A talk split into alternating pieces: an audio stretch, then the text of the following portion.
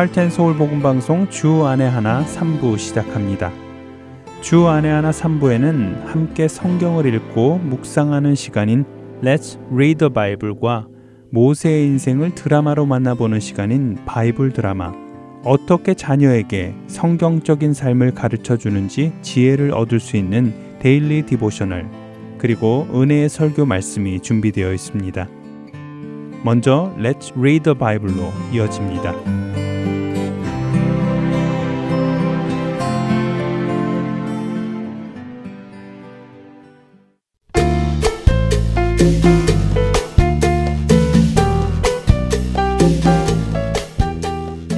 여러분 안녕하세요. 레츠 리더 바이블 진행의 함혜진입니다.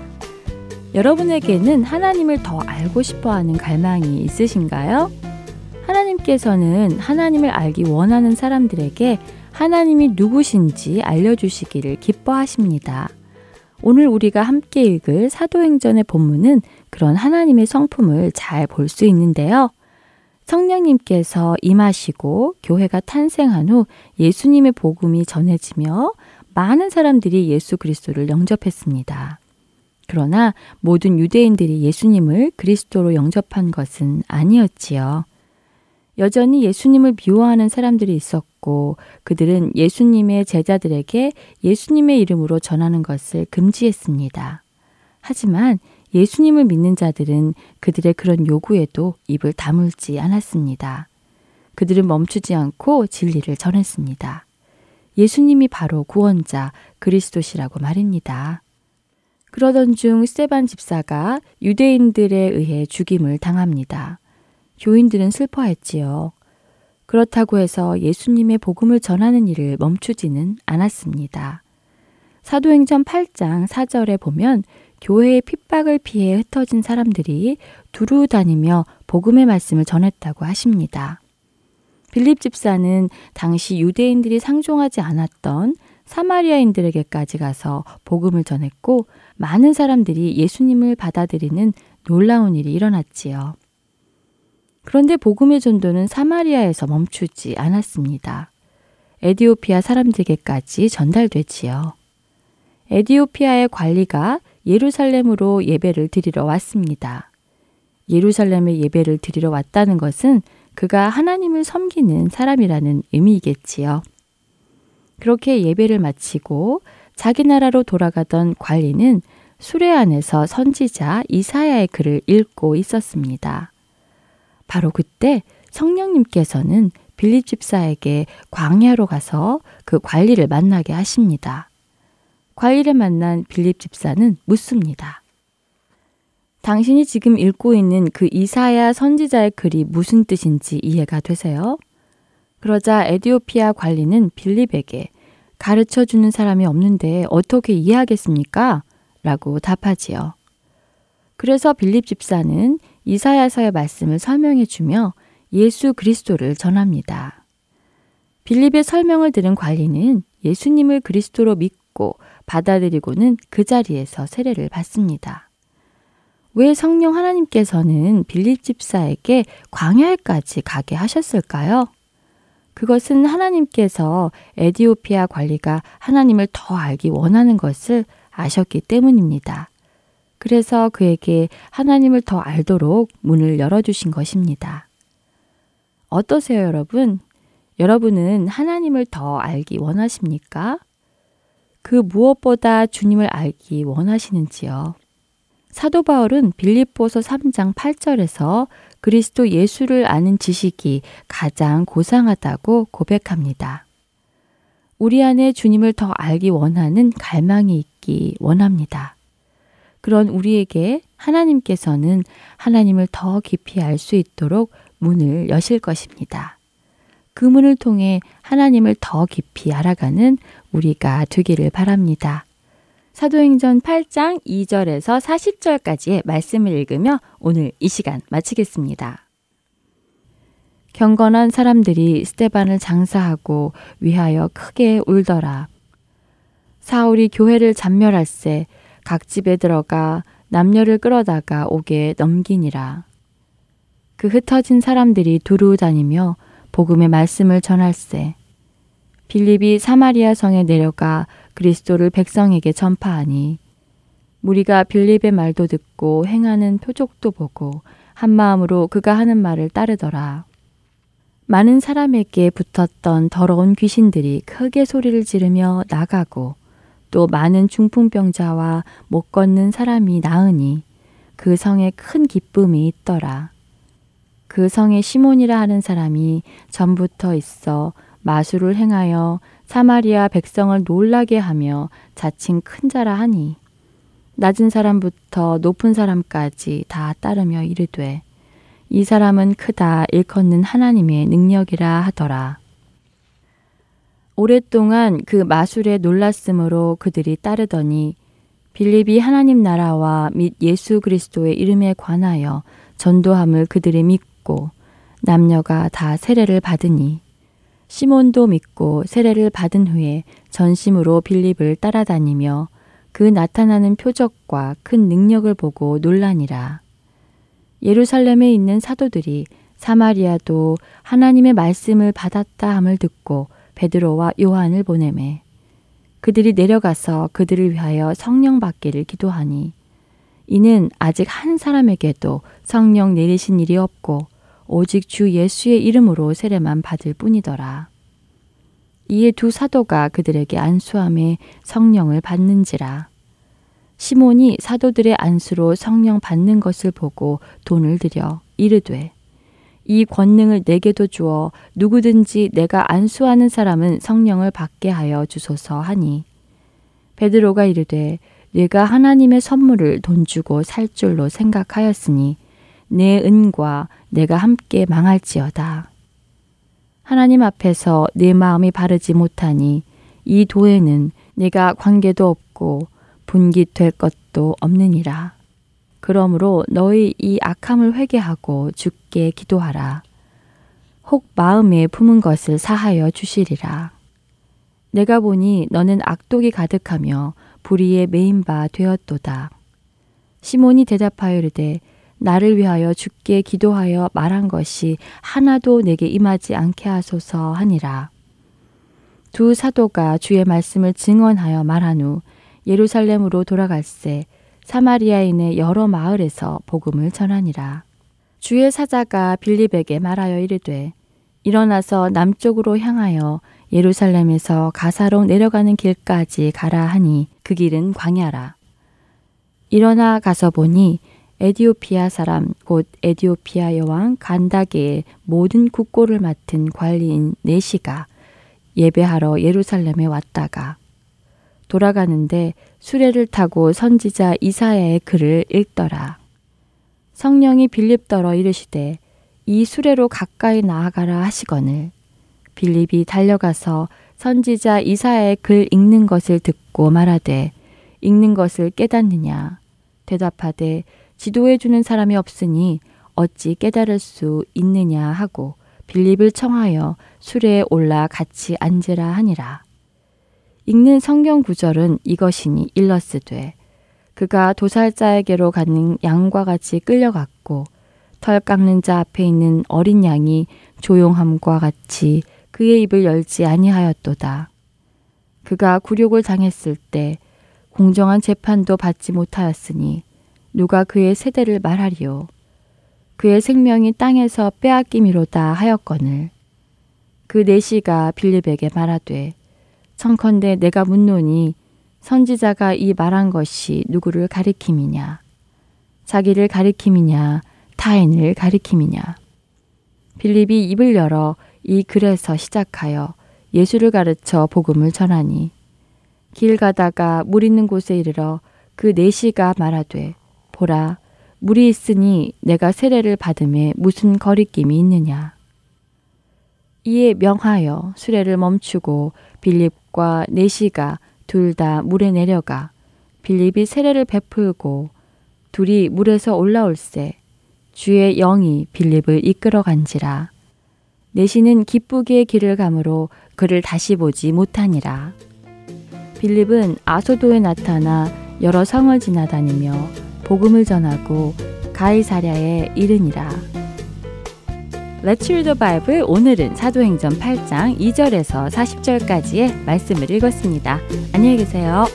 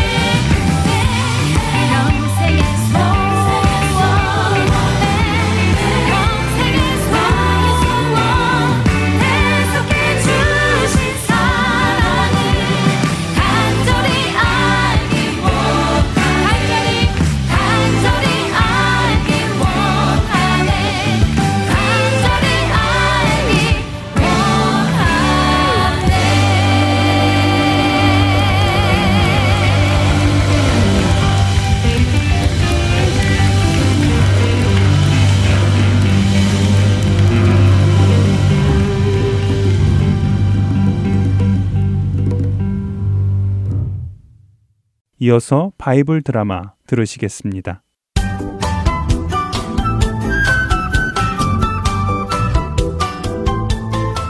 시청자 여러분 안녕하세요. Bible 드라마 모세편 진행의 박은규입니다. 하나님께서 보내시는 많은 재앙 속에서도 마음을 바꾸지 않는 바로왕. 결국 파리 떼가 온 애굽에 뒤덮이자 바로왕은 모세를 불러 광야로 나가 하나님을 예배하도록 허락할 테니 없애달라고 요청합니다. 모세는 그런 바로의 약속을 믿고 하나님께 기도하였고 하나님께서는 모세의 기도를 들으시고 애굽에서 모든 파리를 없애 주셨습니다. 그러나 바로는 약속을 지키지 않았죠. 그는 다시 마음을 바꾸고는 이스라엘 백성이 광야로 나가는 것을 허락하지 않았습니다. 실망한 모세에게 하나님께서는 말씀하십니다. 모세야, 이제 너는 바로에게 가서 전하거라. 내 백성을 보내서 나를 섬기게 하지 않는다며 내가 애굽인들이 키우는 가축 중 들에 있는 가축에게 무서운 전염병을 보낼 것이라고 말이다. 그러나 이스라엘 자손의 가축은 단 한 마리도 죽지 않을 것이라고 전해라. 모세는 바로에게 하나님의 경고를 전했습니다. 그러나 바로는 하나님의 경고를 들은 척도 하지 않았지요. 결국 바로가 하나님의 말씀을 듣지 않자 하나님의 말씀대로 애굽에 들어 있는 모든 가축이 병에 걸려 죽게 됩니다. 바, 바, 바로 왕이시여, 큰일 났습니다. 애굽의 가축들이 알 수 없는 병에 걸려 죽, 죽, 죽었습니다. 뭐? 뭐라고? 그, 그, 그게 정말이냐? 네, 정말이옵니다. 들에 있던 말과 나귀와 낙타 그리고 소와 양들이 모두 죽었습니다. 그, 그, 그, 그 런데 이상하게도 이스라엘 자손들의 가축들은 한 마리도 죽지 않았습니다. 아니, 그, 그럴 수가. 이놈들, 어디 누가 이기나 해보자. 내 결코 너희를 보내지 않을 것이다. 애굽의 가축들이 죽어도 바로 왕의 마음은 변하지 않고 오히려 더욱 완악해져만 갔습니다. 그러자 하나님께서는 다시 모세와 아론에게 말씀하십니다. 모세야, 너와 아론은 가마에서 재를 가져다가 바로 앞에서 공중에 날려라. 그 재가 먼지처럼 온 땅에 퍼져 이집트 사람과 애굽의 짐승들에게 악성 종기를 일으킬 것입니다. 하나님의 말씀을 따라 모세는 재를 가져다 하늘을 향하여 날립니다. 그러자 그 재들이 사람과 짐승에게 떨어지더니 악성 종기가 생겨났습니다.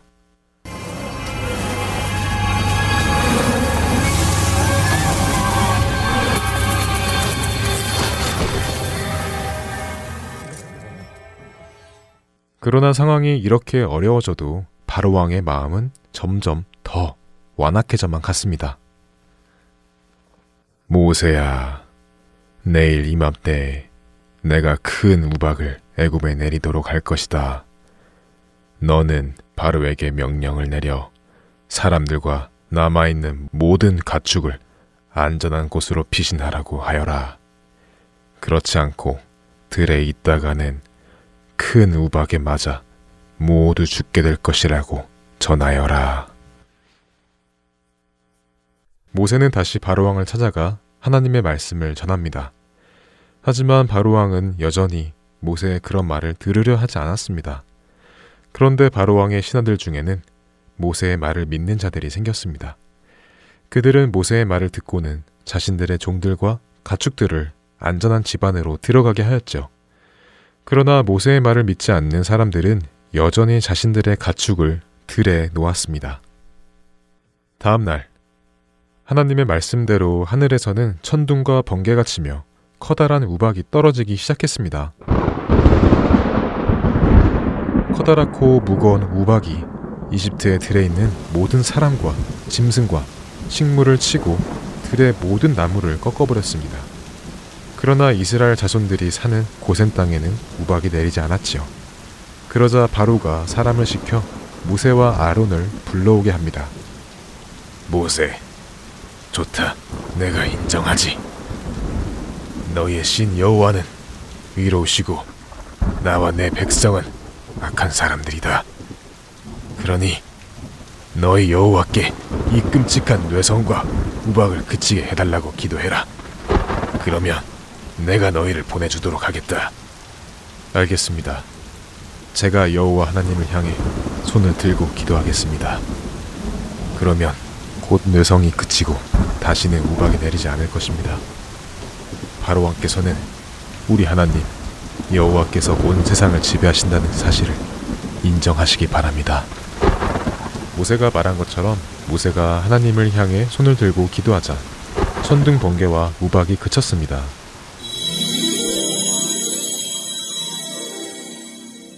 그러나 바로와 애굽의 신하들의 마음은 다시 완악해지고 약속을 지키지 않게 되지요. 하나님께서는 다시 모세에게 말씀하십니다. 모세야, 내가 이렇게 많은 기적을 행하는 이유는 너는 물론 나의 백성인 이스라엘 자손들에게 내가 애굽 사람들을 어떻게 벌하고 너희들을 지켜 구원하였는지를 보여주기 위함이다.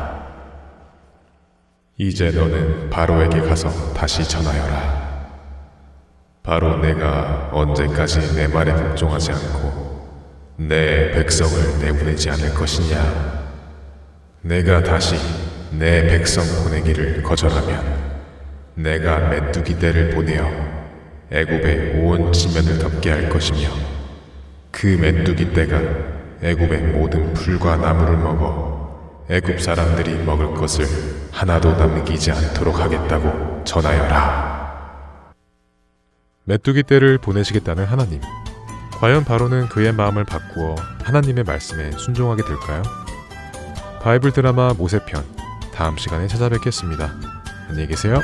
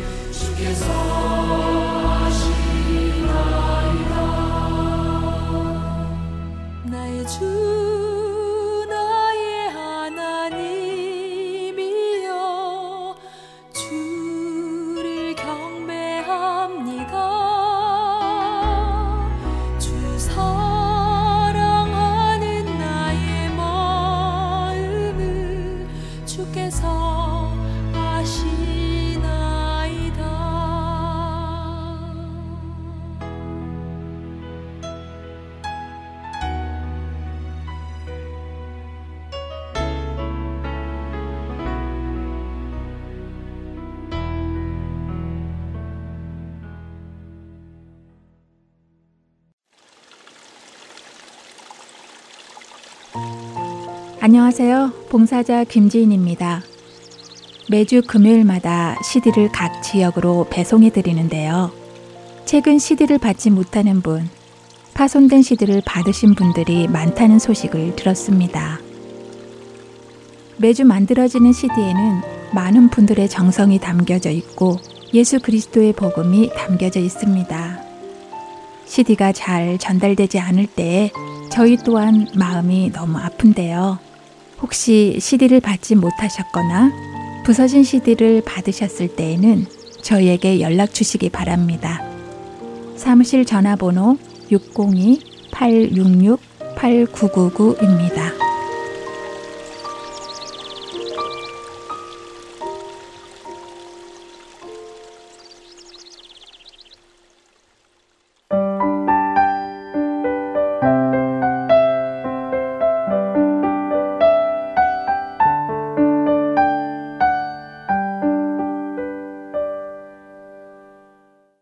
계속해서 Daily Devotional 보내드립니다.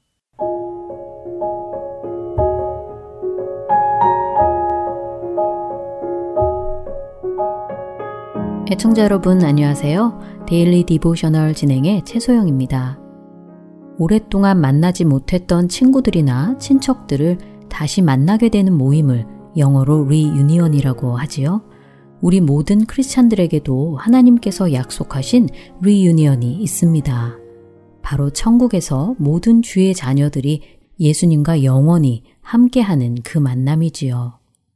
오늘은 이것에 대해 나누어 보고 자녀들과 말씀을 묵상하시길 바랍니다.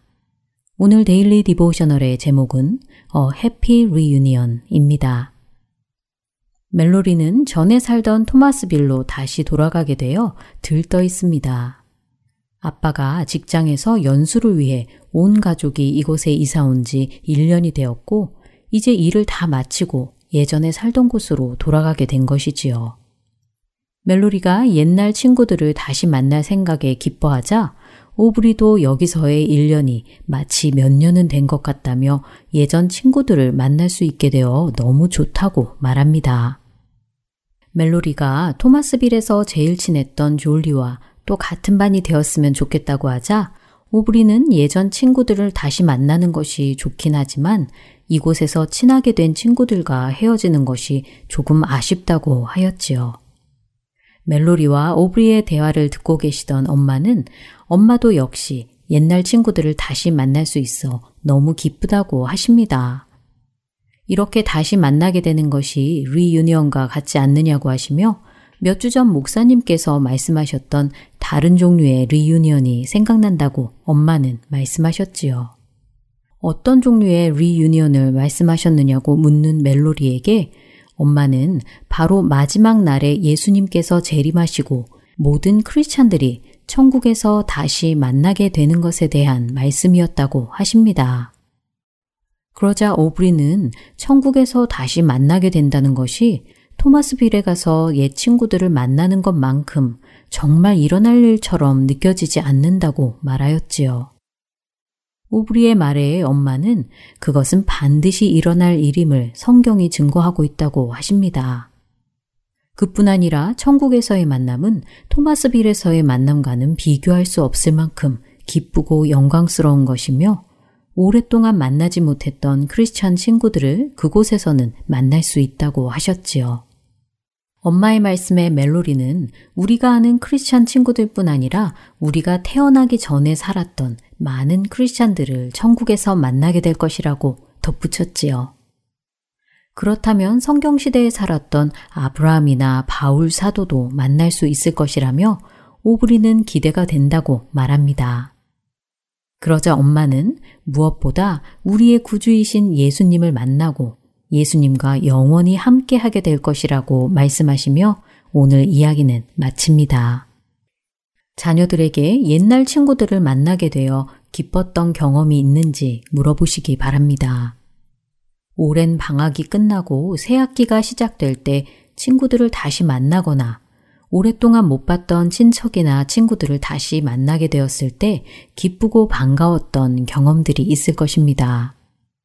이러한 만남도 기쁘지만 천국에서 하나님의 모든 자녀들이 만나 우리 주님과 영원히 함께 하게 되는 그 만남은 비교할 수 없을 만큼 영광스러운 것입니다.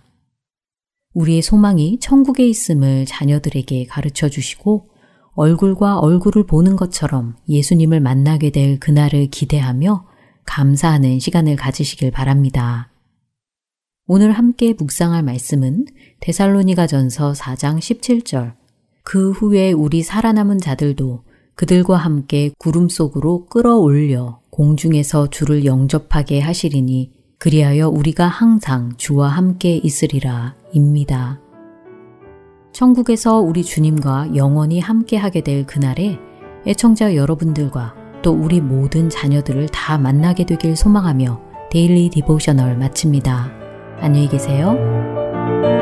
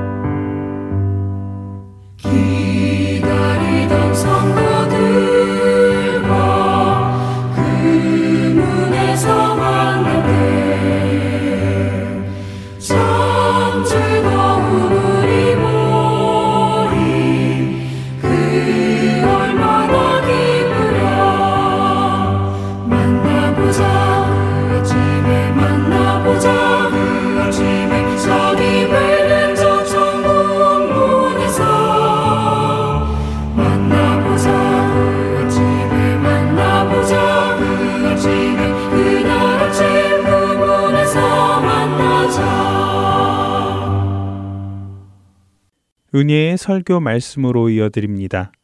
오늘은 캐나다 밴쿠버 그레이스 한인교회 박신일 목사님께서 누가복음 22장 54절에서 62절을 본문으로 내가 그를 알지 못하노라 라는 제목의 말씀을 전해 주십니다. 은혜의 시간 되시기 바랍니다.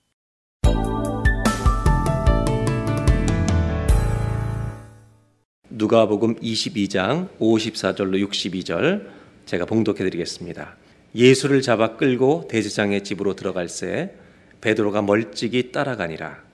사람들이 뜰 가운데 불을 피우고 함께 앉았는지라 베드로도 그 가운데 앉았더니 한 여종이 베드로의 불빛을 향하여 앉은 것을 보고 주목하여 이르되 이 사람도 그와 함께 있었느니라 하니 베드로가 부인하여 이르되 이 여자여 내가 그를 알지 못하노라 하더라 조금 후에 다른 사람이 보고 이르되 너도 그 도당이라 하거늘 베드로가 이르되 이 사람아 나는 아니로라 하더라. 한 시간쯤 있다가 또 한 사람이 장담하여 이르되 이는 갈릴리 사람이니 참으로 그와 함께 있었느니라. 베드로가 이르되 이 사람아 나는 내가 하는 말을 알지 못하노라고 아직 말하고 있을 때 닭이 곧 울더라. 61절 62절 두 절 같이 봉독합니다 주께서 돌이켜 베드로를 보시니 베드로가 주의 말씀 곧 오늘 닭 울기 전에 내가 세 번 나를 부인하리라 하심이 생각나서 밖에 나가서 심히 통곡하니라 아멘 오늘 우리가 나누려고 하는 것은 우리의 믿음이 넘어지고 실패했을 때 하나님은 우리를 어떻게 다루시는가를 좀 나누려고 합니다. 저와 여러분 모두가 믿음에 실패한 경험은 다 있었을 것입니다. 실패하면 우리는 영적으로 좌절할 때가 있습니다. 우리가 넘어지고 쓰러지고 죄를 계속 지을 때 더 큰 위험이 있습니다. 그것은 하나님이 나를 더 사랑하시지 않는 것 같다 하는 느낌을 갖는 겁니다. 실패보다 어쩌면 더 위험한 것은 실패 때문에 찾아오는 감정과 생각들입니다. 오늘 성경의 이야기는 예수님이 십자가에 달리시기 전에 제자들과 함께 3년의 생활하시다가 붙잡히시는 이야기로 시작합니다. 오늘 누가복음을 읽었는데 마태복음은 오늘 이 본문의 긴박한 상황을 이렇게 설명하고 있습니다. 26장 56절 한 절만 다 같이 읽겠습니다. 그러나 이렇게 된 것은 다 선지자들의 글을 이루려 함이니라 하시더라. 이에 제자들이 다 예수를 버리고 도망하니라. 마태복음은 예수님이 잡히시자 모든 제자들이 예수님 버리고 도망했다는 기록을 남기고 있습니다. 바로 이 직후에 일어난 이야기가 오늘 읽은 누가복음 22장의 이야기입니다. 모든 제자들이 다 도망갔는데 그러나 한 사람 베드로는 도망가지도 못하고 옆에 있지도 못하는 안타까운 심정으로 거리를 들고 주님을 쫓아갔다고 누가복음은 기록합니다. 22장 54절을 다시 한번 보겠습니다. 베드로의 심정이 어땠는지를 헤아리면서 한 번 더 읽겠습니다. 예수를 잡아 끌고 대제사장의 집으로 들어갈새 베드로가 멀찍이 따라가니라. 모든 제자는 도망갔는데 베드로는 도망을 갈 수가 없었습니다. 주님을 여전히 사랑했기 때문입니다. 주님을 사랑했지만 두려웠습니다. 그래서 이 사랑과 두려움의 그 간격만큼 떨어져서 주님을 쫓아가고 있습니다. 그때 사람들이 베드로를 알아봅니다. 27장 55절입니다. 사람들의 뜰 가운데 불을 피우고 함께 앉았는지라 베드로가 주님을 쫓아가다가 잠깐 앉았습니다. 56절 한 여종이 베드로의 불빛을 향하여 앉은 것을 보고 주목하여르되 이 사람 예수님과 함께 있던 사람이라고 그 자리에서 알립니다. 그러나 안타깝게 이때 베드로가 대답한 대답은 뜻밖입니다. 57절을 다 같이 한번 읽겠습니다. 베드로가 부인하여 이르되 이 여자여 내가 그를 알지 못하노라. 오늘 말씀의 제목은 내가 그를 알지 못하니라라는 말씀입니다. 우리의 믿음이 무너질 때가 있습니다. 신앙을 가진 사람인데 신앙이 없는 사람처럼 결정할 때가 있습니다. 내가 주님을 사랑하는데 주님이 사랑하지 않는 방법으로 말하고 행동할 때가 있습니다. 하나님은 우리의 기도와 신음소리도 들으시지만 우리의 불신앙과 불순종과 주님을 부인하는 죄성들, 죄를 짓는 모든 행동도 주님은 다 알고 계십니다. 두려움이 베드로의 믿음을 삼켜버리는 순간입니다. 다 주를 버릴지라도 나는 죽어도 주를 버리지 않겠습니다라고 말했던 베드로가 그 말을 했었기 때문에 얼마나 심정이 괴로웠는지 상상이 갑니다. 그러나 이것이 끝이 아닙니다. 한 번 더 이야기는 이어집니다. 58절. 조금 후에 다른 사람이 보고 이르되 너도 그 도당이라. 너 예수님과 한패였지. 베드로가 이르되 이 사람아 나는 아니야. 예수님을 알고 있다는 것을 철저하게 감춥니다. 이것도 끝이 아닙니다. 59절. 한 시간쯤 있다가 또 한 사람이 나타나서 이르되 너 갈릴리 사람 아니냐? 너 예수님과 그와 함께 있었지. 너 반드시 그와 함께 있었던 사람이야. 그럴 세 번째 60절에 다 같이 한번 읽겠습니다. 베드로가 이르되 이 사람아 나는 내가 하는 말을 알지 못하노라고 아직 말하고 있을 때 닭이 곧 울더라. 글은 이렇게 써 있지만 이 사람아 나는 내가 하는 말을 이렇게 말하고 있는 중에 닭이 울었다는 겁니다. 베드로는 영적으로 깊은 골짜기에 빠져버립니다. 세 번이나 주님을 부인하고 맙니다. 그러나 이 사람을 조금 더 생각해 볼 필요가 있습니다. 54절 아까 읽었던 절을 다시 들어가면 54절에 모든 사람이 도망갔는데 베드로만 거리를 두고 그래도 쫓아갑니다. 그리고 세 번 부인할 때 닭이 울었을 때 61절, 62절에 이런 극적인 상황이 연출됩니다. 주께서 베드로가 세 번째 부인할 때 돌이켜서 베드로를 보십니다. 베드로가 주의 말씀 곧 예수님의 눈과 마주치면서 오늘 닭 울기 전에 세 번 부인하리 하심이 생각나서 62절을 다 같이 읽겠습니다.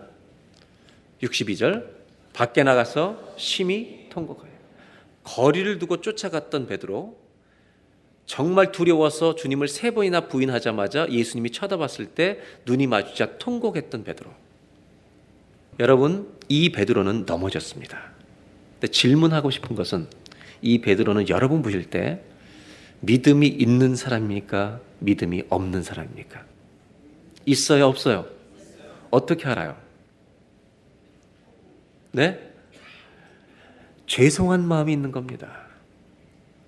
여러분, 예수 믿는 사람은 죄를 짓거나 넘어지면 죄송할 줄 알아야 합니다. 이것이 살아있는 믿음의 증거입니다. 사람들은 다 마찬가지입니다. 영적인 패배, 죄를 짓는 일이 반복되면 두 가지 반응이 나타납니다. 하나는 사단의 공격을 받아서 정죄감이, 죄책감이 나를 지배해버립니다. 그러나 반대로 내 믿음이 반응을 하죠. 용서받고 싶은 기대와 마음도 있습니다. 그러면서 이 갈등 속에서 하나님은 나를 어떻게 생각하실까? 깊은 고민에 빠집니다. 오늘 이 말씀의 상황은 어떻게 더 전개가 되냐면 예수님이 십자가에 달려 죽으십니다. 그리고 사흘 만에 부활하십니다. 그리고 부활의 아침에 우리가 잘 아는 것처럼 여인들이 예수님의 무덤을 찾아갑니다. 향품을 들고 시신에 발라드리기 위해서. 갔다가 너무 놀랍니다. 왜냐하면 무덤이 열려 있고 천사가 있으면서 너희가 찾는 예수는 여기 계시지 않고 살아나셨느니라. 아멘. 살아나셨다고 말합니다. 그리고 이 소식을 사도들에게 알려주라고. 이 여자들은 11명의 사도들에게 이 사실을 알립니다. 그런데 성경은 그 11명 중에 누구도 이 무덤에 찾아왔다고 말하지 않습니다. 그러나 오직 누가복음에만 베드로가 무덤을 찾았던 기록을 하고 있습니다. 베드로는 믿음이 있었습니다. 24장 12절 다 같이 한번 읽겠습니다. 베드로는 일어나 무덤에 달려가서 구부려 들여다보니 세마포만 보이는지라 그된 일을 놀랍게 여기며 집으로 돌아가니라. 그 소식을 듣고 베드로만 간 겁니다. 그리고 아주 어색한 모습으로 무덤 안을 들여보는데 주님은 안 계시고 그분의 쌌던 세마포 안에 있는 겁니다.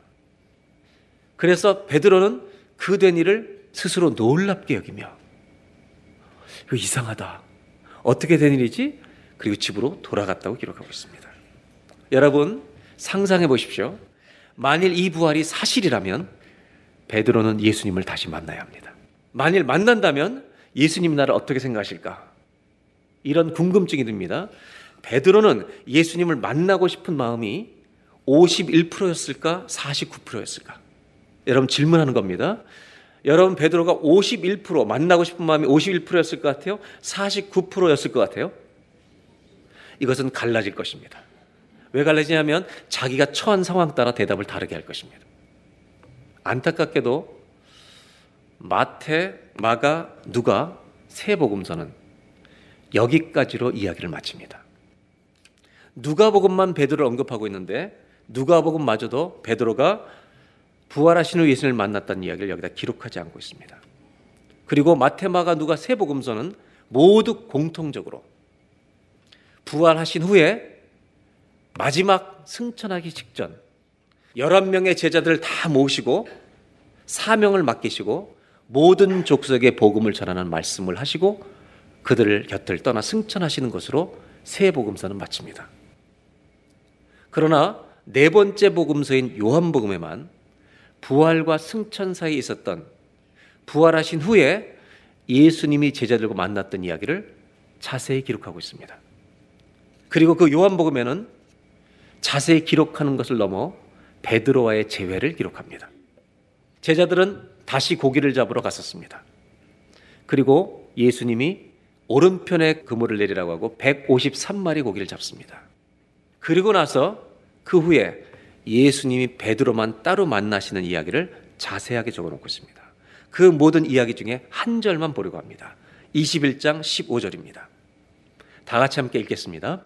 그들이 조반 먹은 후에 예수께서 시몬 베드로에게 이르시되 요한의 아들 시몬아 내가 이 사람들보다 나를 더 사랑하느냐 하시니 이르되 주님 그러하나이다. 내가 주님을 사랑하는 줄 주님께서 아시나이다. 이르시되 내 어린 양을 먹이라 하시고 저를 한번 따라 하실까요? 예수께서 시몬 베드로에게 한 번만 더요. 예수께서 시몬 베드로에게 저는 이 구절이 은혜가 된다는 겁니다. 베드로에게는 망설임이 있었을 겁니다. 우리가 죄를 지면요. 죄를 진 사람에게는 만나고 싶은 생각이 별로 없습니다. 내가 저 사람한테 잘못하면요. 피해 다닙니다. 그러나 하나님과 우리 관계에서는 두 가지가 교차합니다. 가기도 어렵고 가고도 쉽고. 예수께서 시몬 베드로에게 이것이 저는 은혜가 된 이유가 있습니다.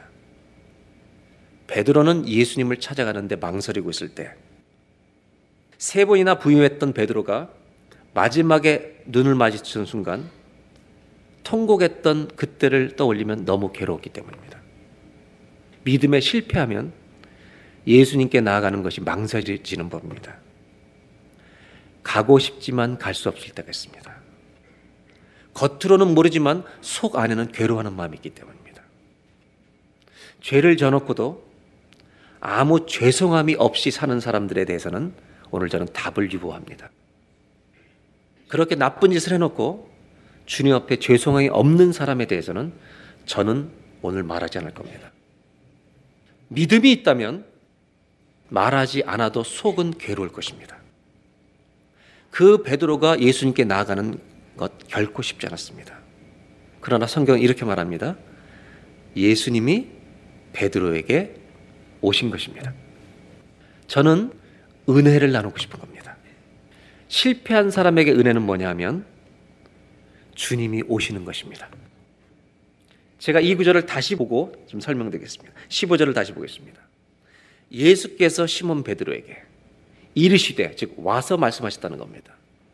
예수님은 은혜입니다. 베드로는 넘어진 죄인입니다. 여기다 그 단어를 넣으면 하나님의 은혜가 넘어진 죄인에게 왔다는 것입니다.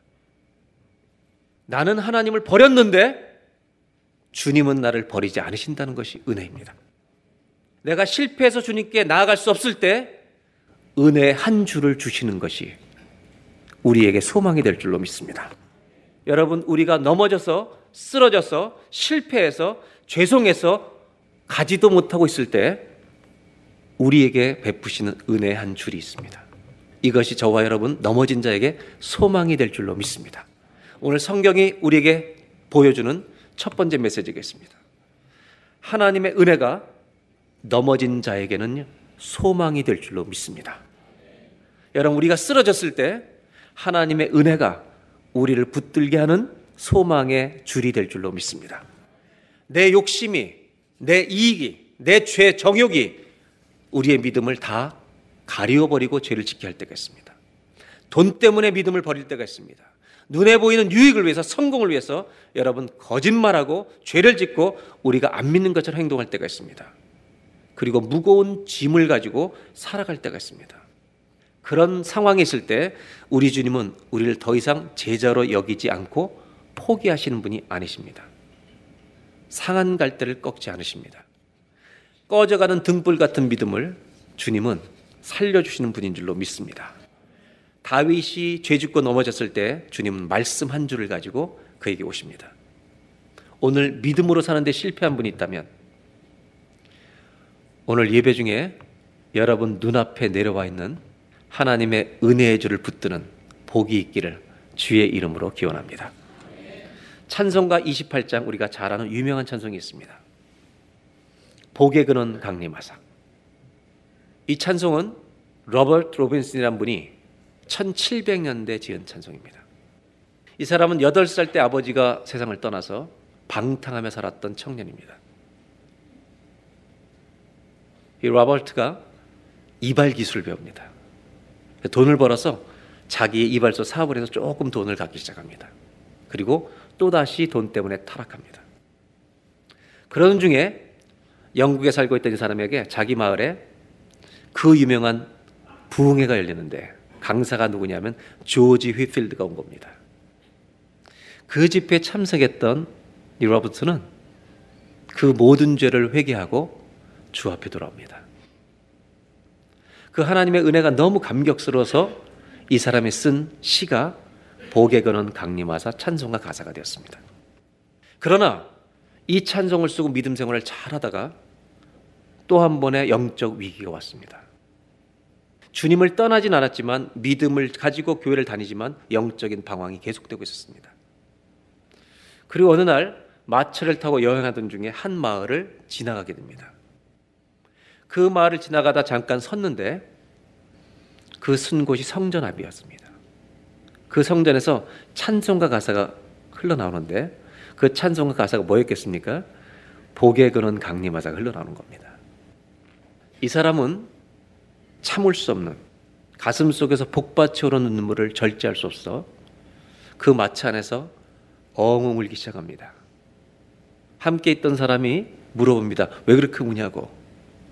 그때 뭐라고 대답하면 저 찬송은 내가 지은 것입니다.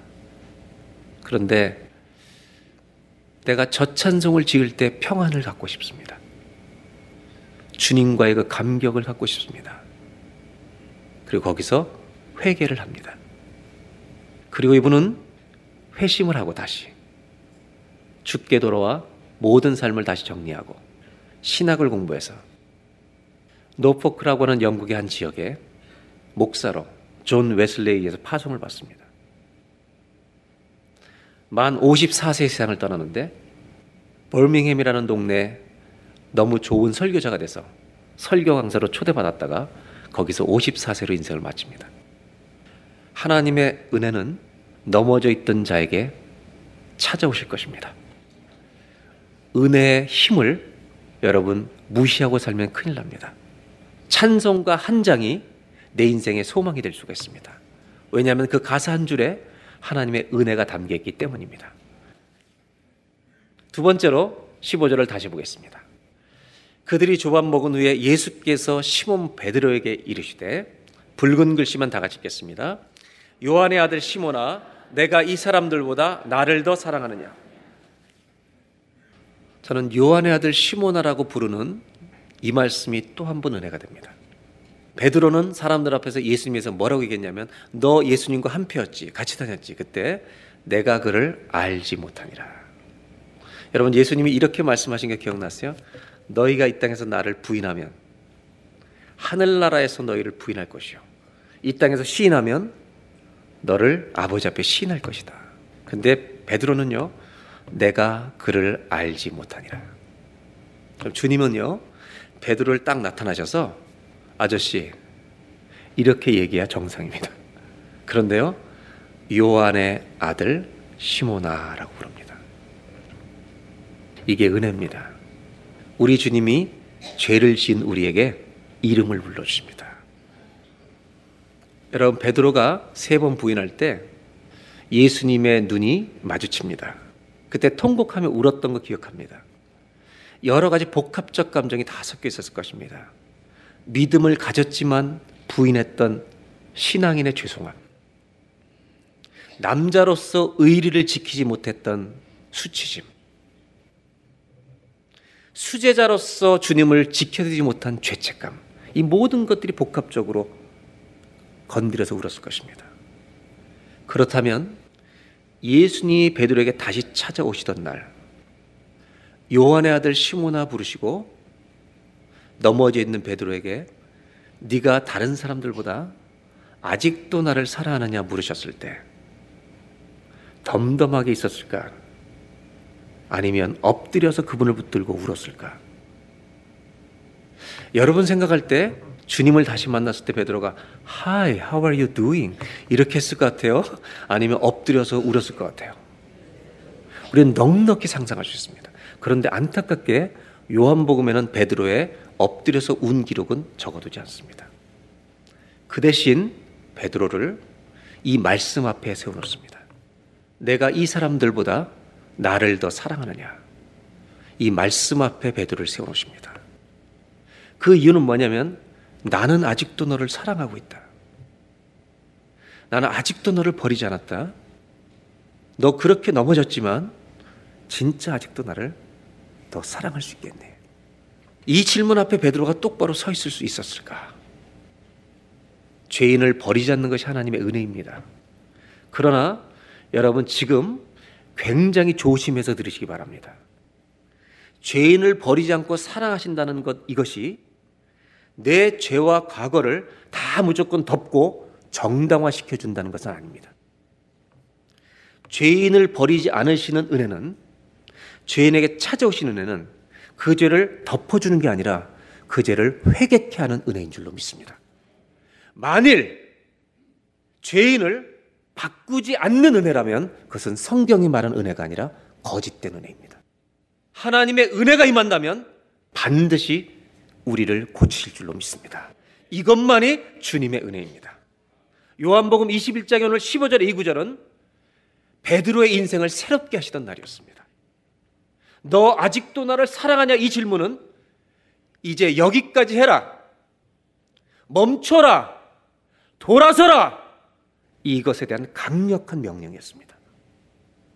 베드로는요, 제 생각에 세 번 부인할 때보다 더 많이 울었을 것입니다. 주님 발을 붙들고 주님 죄송합니다. 아니, 말도 못했을지도 모르겠습니다. 은혜는 우리를 고칠 것입니다. 우리 은혜는 우리의 죄성을 반드시 치료할 것입니다. 그것만이 은혜입니다. 나를 껴안는 것만이 아니라 지금까지 넘어졌던 자리에서 나를 일으켜내시는, 나를 회개케 하시는 것. 이것이 주님이 우리에게 주신 살아있는 은혜인 줄로 믿습니다. 두 번째로 성경은 이렇게 정리합니다. 하나님의 은혜는 믿음에 실패한 자를 반드시 돌이키게 한다는 것입니다. 은혜가 나를 고칠 줄로 믿습니다. 은혜의 능력을 우습게 여기지 마시기 바랍니다. 하나님 은혜가 나를 만지는 순간 우리는 애통할 것입니다. 우리는 주 앞에 엎드려 죄송하다고 고백할 것입니다. 요한의 아들 시모나 주님은 믿음에 실패한 우리를 이렇게 불러주십니다. 반복해서 죄를 짓고 넘어지는 자리가 있다면 오늘 주님 우리 모두에게 말씀하십니다. 여기까지 하라고. 여기까지 하고 새로운 길로 나오라고 말씀하십니다. 오늘 저와 여러분의 인생 가운데 하나님의 회개케 하시는 은혜가 임하기를 바라고 우리를 만지는 예배가 되기를 주의 이름으로 축원합니다. 마지막 결론은 다시 누가복음으로 돌아가려고 합니다. 베드로는요, 내가 그를 알지 못하노라 이렇게 말하고 무덤에 찾아간 후에 부활의 주님을 만나지 못한 채 빈자리를 보고 이상하다 그리고 돌아온 것으로 끝이 납니다. 베드로에게 집중했던 누가복음, 베드로에게 완전 스포트라이트를 비추었던 누가는 왜 이렇게 애매하게 베드로에게 끝을 맺을까? 이것이 저의 고민이었습니다. 과연 이것이 누가복음의 끝일까? 아니었습니다. 이 누가는 누가복음을 기록한 누가는 또 한 권의 책을 기록하였습니다. 그 책이 사도행전입니다. 사도행전에 베드로의 마지막 이야기를 오히려 더 자세히 기록해 놓습니다. 몇 절만 제가 읽어 드리겠습니다. 사도행전 2장 14절. 베드로가 열한 사도와 함께 서서 소리를 높여 이르되 유대인들과 예루살렘에 사는 모든 사람들아 이 일로 너희로 알게 할 것이니 내가 이제 예수 그리스도의 복음을 증거할 것이니 내 말에 귀를 기울이라고 선포합니다. 그리고 예수님이 누구신지를 쭉 역사부터 설명합니다. 설교를 합니다. 그리고 31절 미리 본 거로 그리스도의 부활을 말하되 여러분 두렵고 떨리고 이상했던 것을 부활을 증거합니다. 그가 음부에 버림이 되지 않고 그의 육신이 썩음을 당하지 아니하시라 하더니 32절을 다 같이 한번 읽겠습니다. 이 예수를 하나님이 살리신지라 우리가 다 이 일의 증인이로다. 베드로는요 죽음을 두려워하지 않고 예수 그리스도를 하나님이 살려내신 만왕의 왕 우리의 구세주 주님이라는 것을 모든 사람 앞에 증거합니다. 그는요 증인이 됩니다. 더 이상 도망자가 아닙니다. 증인입니다. 그리고 이 설교를 들었을 때 36절 한 번 더 이 얘기를 합니다. 그런즉 이스라엘 온 집은 확실히 할지니 너희가 십자가에 못 박은 이 예수를 하나님이 주와 그리스도가 되게 하셨느니라. 이 사람을 믿으면 살리라 복음을 전파한 것입니다. 누가복음은 이렇게 이어집니다. 그리고 37절에 이 복음이 전파되었을 때 다 같이 읽습니다. 그들은 이 말 듣고 마음에 찔려 베드로와 다른 사도들에게 물어 이르되 형제들아 우리가 어찌할꼬 하거늘 베드로의 말씀을 들었던 많은 사람들이 가슴에 찔림을 받고 여러분 베드로는 이 체험한 복음을 전했을 때 사람들이 마음을 찔리면서 어찌할꼬 어찌할꼬 결국 3천 명이 예수를 믿는 역사가 일어납니다. 4장 11절 12절을 더 보겠습니다. 사도행전의 베드로가 사람들 앞에 외치는 말입니다. 너희가 버린 이스라엘 백성들이 버린 이 예수는 너희 건축자들의 버림돌로서 진모퉁의 머릿돌이 되었느니라. 그리고 4장 12절에 아주 당당하게 이 말씀을 합니다. 내가 죽어도 좋다 이 말씀을 하는 겁니다. 다 같이 읽겠습니다. 다른 이로서는 구원을 받을 수 없나니 천하 사람 중에 구원을 받을 만한 다른 이름을 우리에게 주신 일이 없음이라 하였더라. 아멘. 다른 이로서는 구원을 받을 수 없나니 천하 사람 중에 구원을 받을 만한 다른 이름을 우리에게 주신 일이 없음이라 하였더라.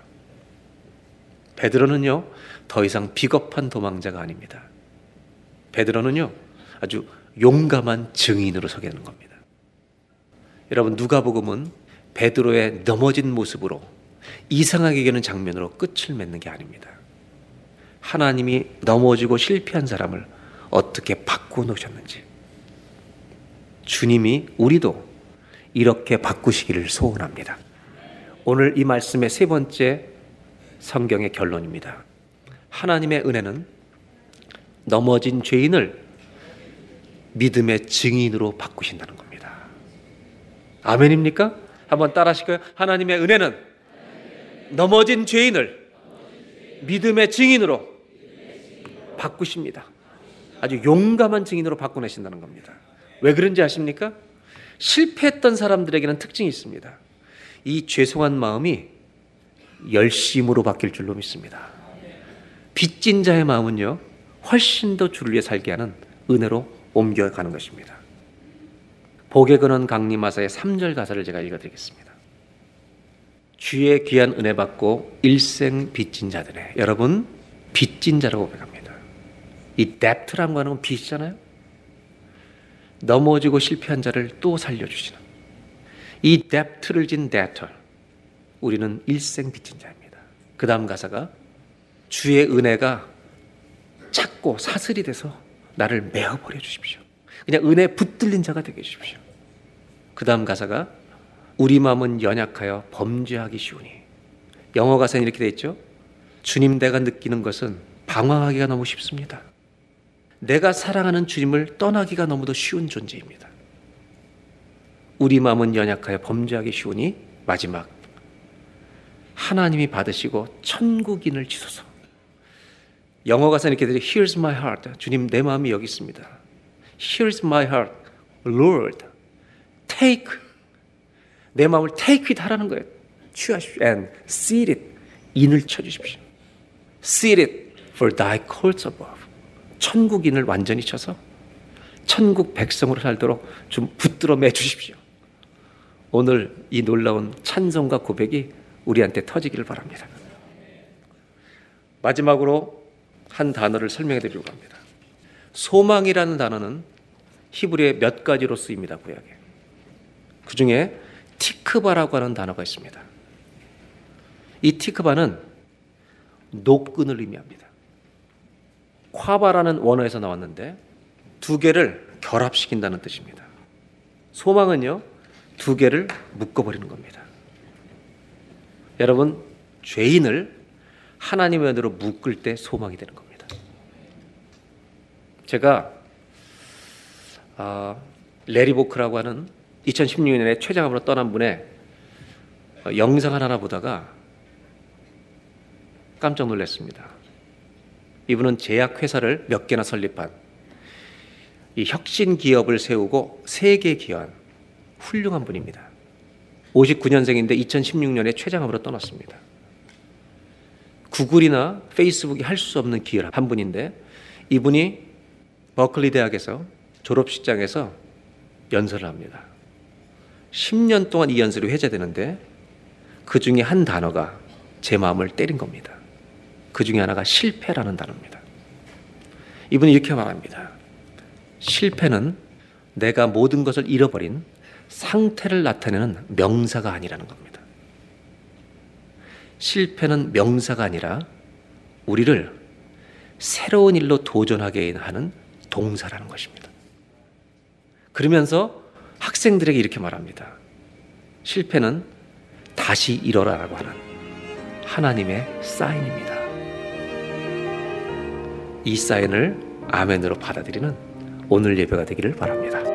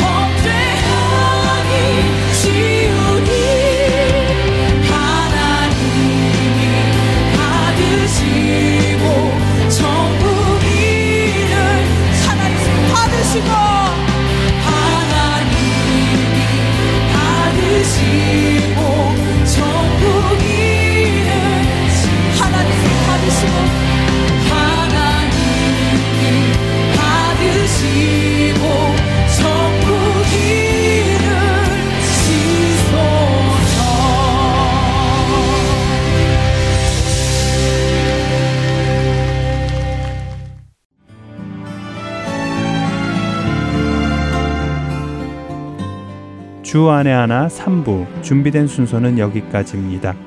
청취해 주신 여러분들께 감사드립니다. 다음 주에 다시 뵙겠습니다. 안녕히 계세요.